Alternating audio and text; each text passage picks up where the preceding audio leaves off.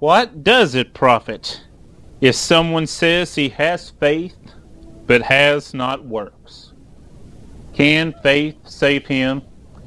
The question we want to ponder this morning, often read in the second chapter of the book of James, the answer is emphatically no, because faith without works is dead, being alone.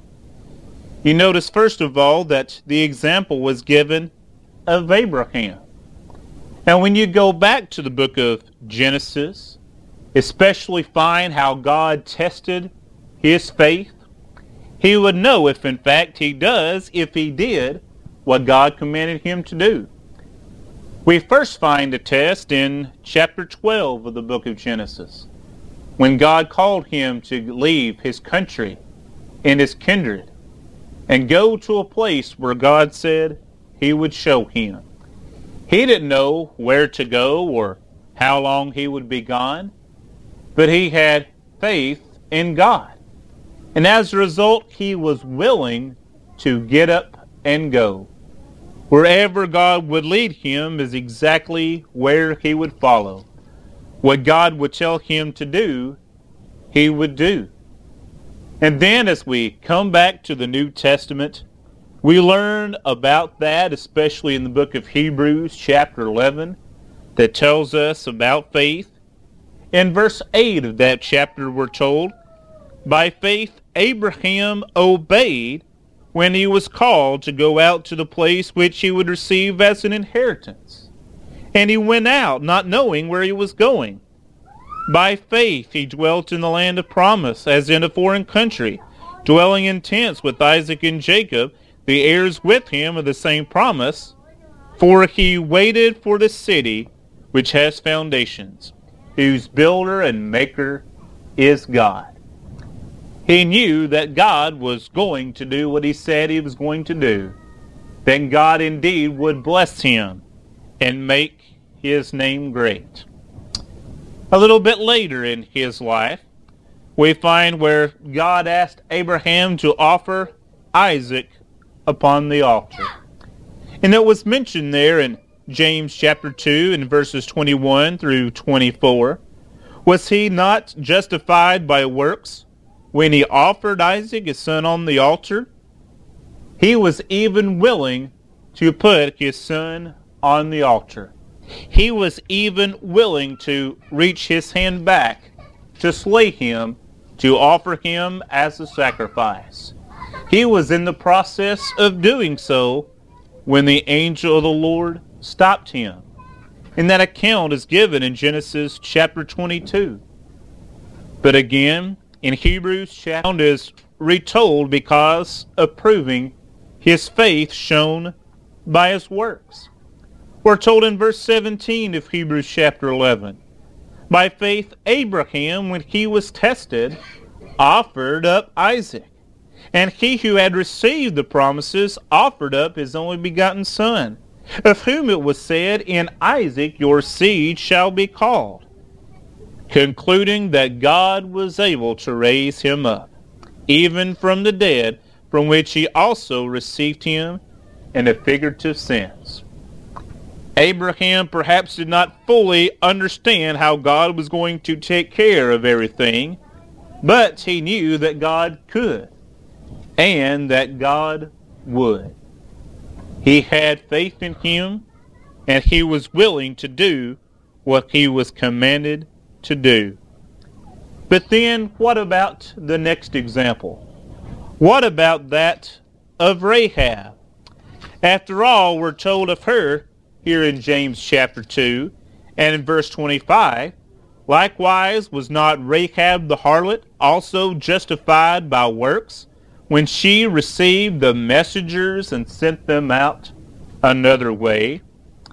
Remember what all was going on indeed with Rahab? We first find in Joshua chapter 2 that there were spies sent to the land to find out exactly can they overtake the city of Jericho. And we're told, of course, that as Rahab dwelt there and these individuals came to spy out the country, indeed, she was willing to hide them, to protect them. And notice as she hid them, what she told them. Let's look at Joshua chapter 1, and I want to begin here in verse number 9. Joshua chapter 1 and verse 9. She said to the men, I know that the Lord has given you the land, that the terror of you has fallen on us, and that all the inhabitants of the land are faint-hearted because of you. For we have heard how the Lord dried up the water of the Red Sea for you when you came out of Egypt, and what you did to the two kings of the Amorites who were on the other side of the Jordan, Sihon and Og, whom you utterly destroyed. And as soon as we heard these things, our hearts melted. Neither did there remain any more courage in anyone because of you. For the Lord your God, he is God in heaven above, and on earth beneath. Swear to me by the Lord, since I have shown you kindness, that you will also show kindness to my father's house, and give me a true token, and spare my father, my mother, my brothers, my sisters, and all that they have, and deliver our lives from death. Did she not have faith in God? She had heard about him. She had known who he was and what he had done, and therefore was willing to protect his people. And in return, she wanted something to be done for her. Well, as we later come to Joshua chapter 6, we find indeed something good was done to her. But you see, in the rest of Joshua chapter 2, she was told that if she wanted to spare her life and the lives of her relatives, that she would have to let someone know exactly which house was hers. And she did so by letting a scarlet cord out the window. And so by taking care of the spies, by showing a sign exactly which place belonged to her, then in Joshua chapter 6, when the people came to destroy the city, we find that they did indeed see the scarlet cord. They knew this is the house that belonged to Rahab. And as a result, her life was spared. She too had faith, and she too had works. But then, going back to Hebrews chapter 11, you find indeed Rahab also was mentioned in the same chapter. There in verse 31 of Hebrews chapter 11, it is said, by faith the harlot Rahab did not perish with those who did not believe, when she had received the spies with peace. Again, you find an individual that had faith and works. Faith without works is dead, being alone. We must have faith, and we must have works. So then, how do I receive faith? What is faith all about?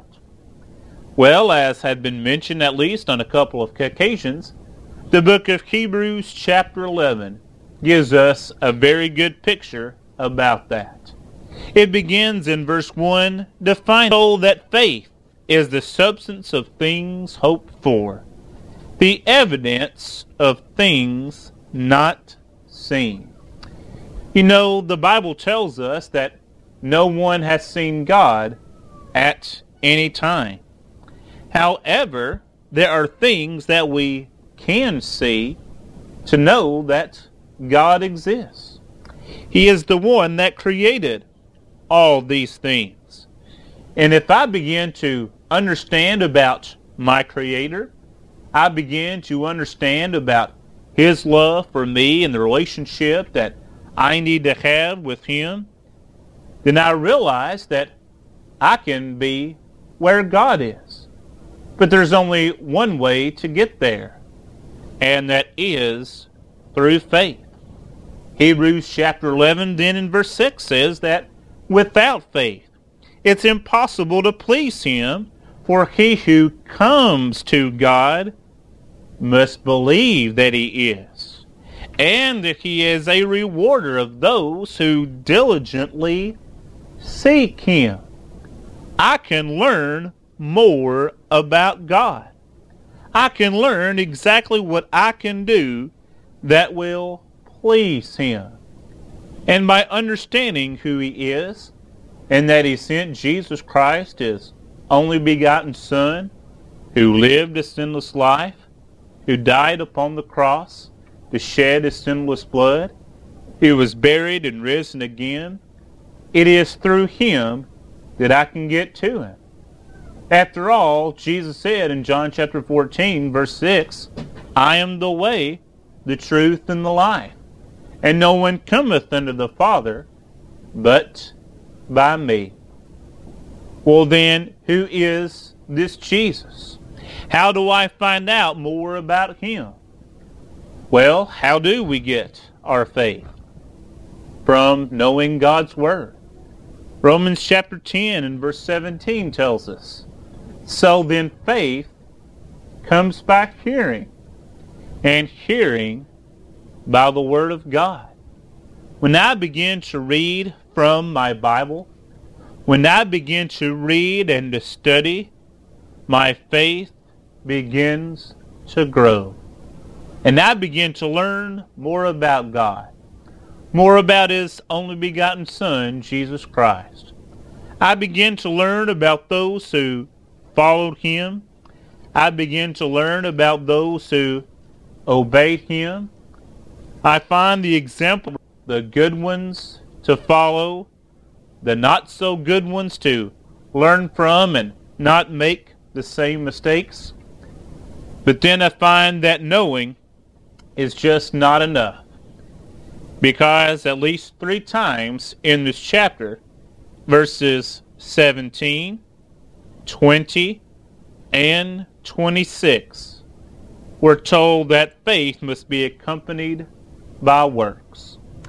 Faith without works is dead, being alone.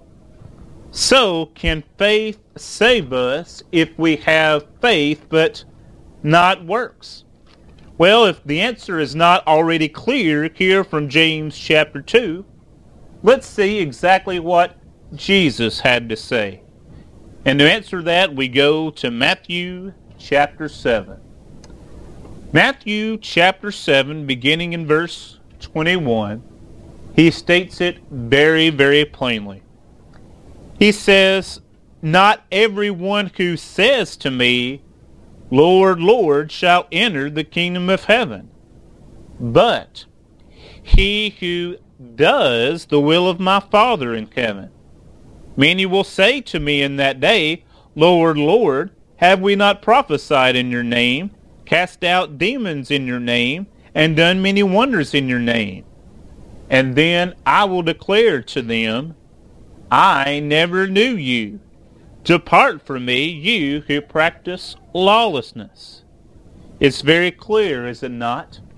It's not enough just to have faith. It's not enough just to say, Lord, Lord. But we must do something. We must do the will of our Father in heaven. And by doing, we show that not only does God love me, but also that I love him. Remember the question that was asked back in James chapter 2 and in verse 15?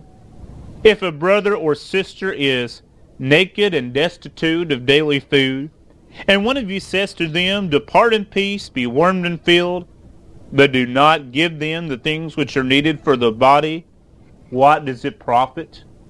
It doesn't profit a thing, does it? John said it this way in 1 John chapter 3, verse 17. But whoever has this world's goods and sees his brother in need and shuts up his heart from him, how does the love of God abide in him? Not love in word or in tongue, but in deed and in truth.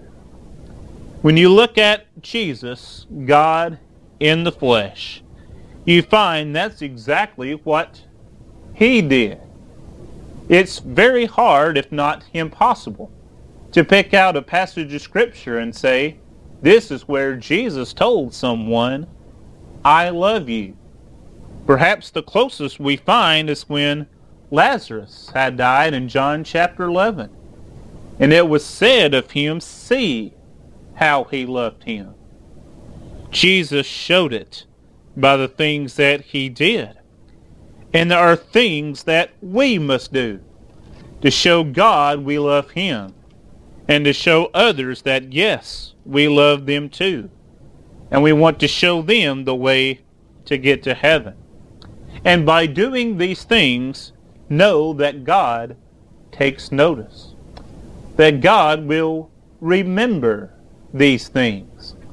We're told in Hebrews chapter 6 and in verse 10 that God is not unjust to forget your work and labor of love which you have shown toward his name, in that you have ministered to the saints and do minister. There were those that were commended because not only have they done, but they were continuing to do good things, showing the love of God. And then also pointing out that yes, God will remember these very efforts. But then as we go back to the book of James, there in chapter 3, James tells us that good works must be done in the right way. In James chapter 3 and in verse 13, he asks, who is wise and understanding among you? Let him show by good conduct that his works are done in the meekness of wisdom. Done in the meekness of wisdom. When you think about wisdom, perhaps the individual that comes to your mind is Solomon, one that was wiser than anyone before, and also wiser that would be anyone after than he. But how did he get his wisdom? Remember that he asked God for wisdom. And the wisdom that he received came from God and not from man. And as he began to understand, many times putting into practice the things that he learned from God for the betterment of his people, for his kingdom, and for himself, you can see the results, the good things that were done. And if we are to be wise, not only must we have a knowledge, but also good use of the things that God has given to us. When we look at our faith, and we show our faith by doing the things that God has told us to do in the way that pleases him, that helps ourselves and encourages each other, you can see how it complements faith. In James chapter 2, verse 22, we're told that by works, faith was made perfect. It is made complete. And then in verse 24, a man is justified by works and not by faith only. It is the faith that we need to come to God, but faith is nothing without works. So how do we show our faith by our works? Well, first of all, we have to get our faith.